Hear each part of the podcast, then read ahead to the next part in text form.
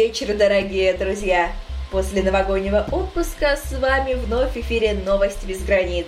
И, как всегда, в субботу в студии с вами я, Анастасия. Я надеюсь, что вы хорошо отдохнули на праздниках, а мы же вам готовы представить новую порцию новостей. Как всегда, самое интересное и самое актуальное со всех уголков мира в прямом эфире.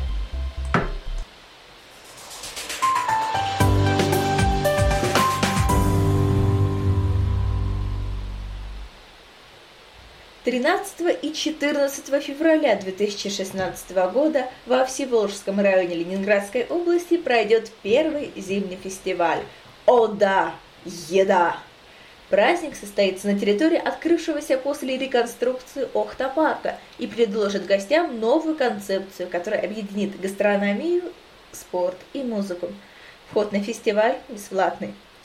На, два дня проведения Большого зимнего фестиваля «Ода Еда» избранные рестораны Петербурга обоснуют свои выездные кухни сразу на трех площадках Охта-парка.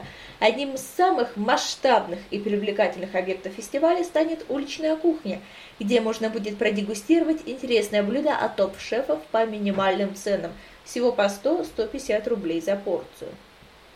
Спортивная программа фестиваля будет крайне насыщена активными развлечениями – на катке пройдут показательные выступления олимпийских чемпионов по фигурному катанию и мастер-класс для детей от профессиональных хоккеистов. Музыкальное действие фестиваля развернется сразу на двух площадках. Для концертной сцены курорта подготовлена двухдневная музыкальная программа.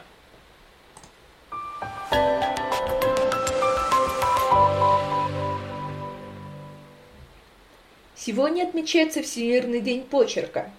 Растущая с каждым годом популярность компьютеров, электронной почты и электронных блокнотов, СМС, наборов стикеров с напечатанными фразами и подсказками, а также других средств быстрого общения постепенно вводит современного человека от возможности выразить свои мысли, написав их собственноручно. Возможно, в недалеком будущем письмо или открытка, написанная от руки, станут желанным приобретением – Современные ученые называют семь основных характеристик почерка, по которым можно создать портрет человека. День почерка, или, говоря более элегантно, день ручного письма, который учрежден с целью напомнить всем нам об уникальности ручного письма, о необходимости практиковаться в нем, о неповторимости почерка каждого человека. Инициатором дня стала Ассоциация производителей пишущих принадлежностей.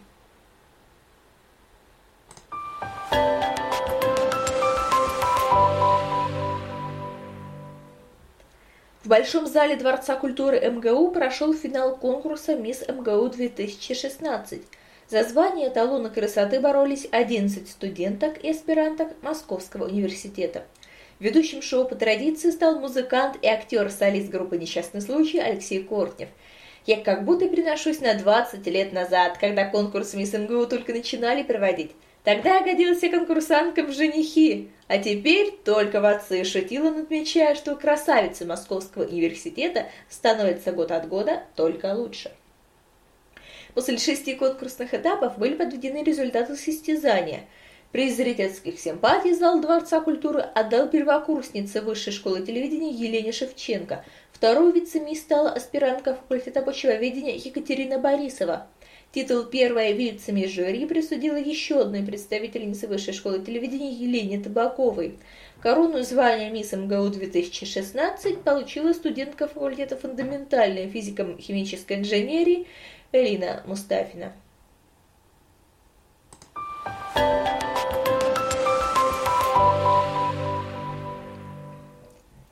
Участники акции «Студенческий десант» посетили Музей истории МВД России по Калужской области, сообщает МВД России по Калужской области.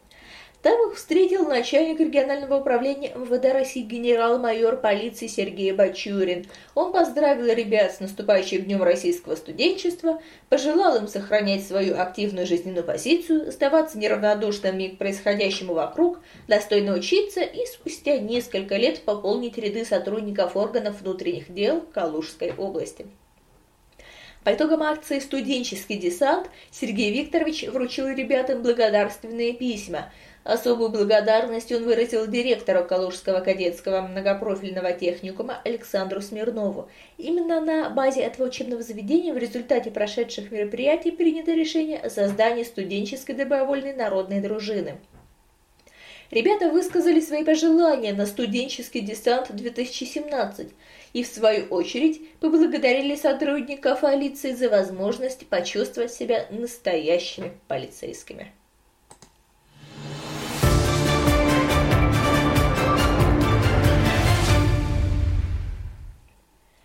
Генеральный секретарь ООН Пан Ги Мун проинформировал Генеральную ассамблею ООН о странах, которые лишатся права голоса из-за неуплаты членских взносов.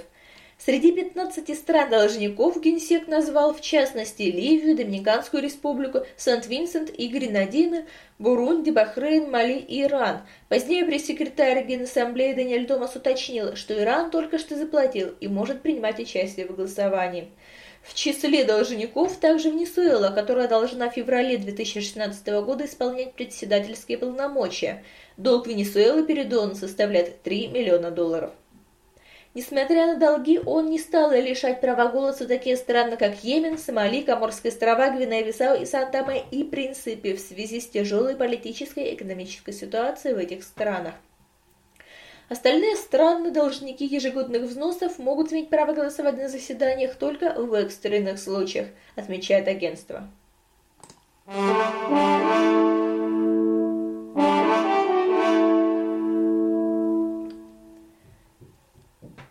Глава Русской Православной Церкви Патриарх Кирилл предложил рассмотреть возможность проведения Всеправославного собора на Святой горе Афон – по его мнению, очень важно символическое значение этого места. Она играет особую роль в истории мирового православия, считает предстоятель РПЦ.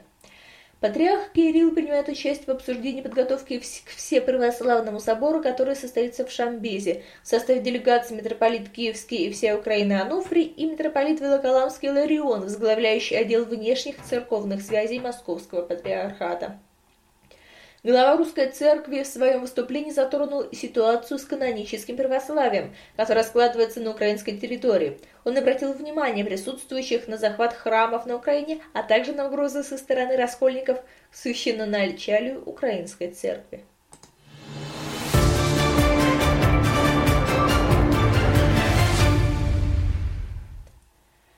Последние два года в Государственной архивной службе Крыма отмечают всплеск интереса исследователей. Особенно востребованы документы, связанные с вхождением Крыма в состав России и предом Великой Отечественной войны.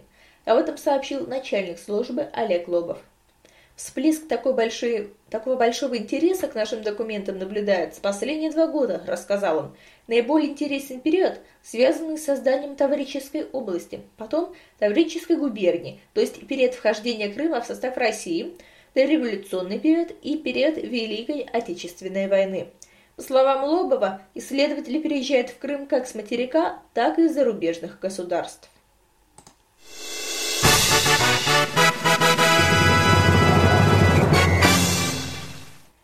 Бразилия с точки зрения обеспечения безопасности полностью готова к проведению Олимпийских игр 2016 года в Рио-де-Жанейро, сообщает Минюст страны. Я абсолютно убежден, Бразилия готова. Мы провели ряд событий и показали, что мы готовы, так как у нас есть квалифицированные специалисты, соответствующие службы и люди, задействованные в процессе обеспечения безопасности, а также опыт работы на мероприятиях. Благодаря этому мы обеспечим безопасность на мероприятиях, как уже было с другими событиями в стране, сказал секретарь отдела по безопасности особо важных мероприятий Министерства юстиции Андрей Родригес.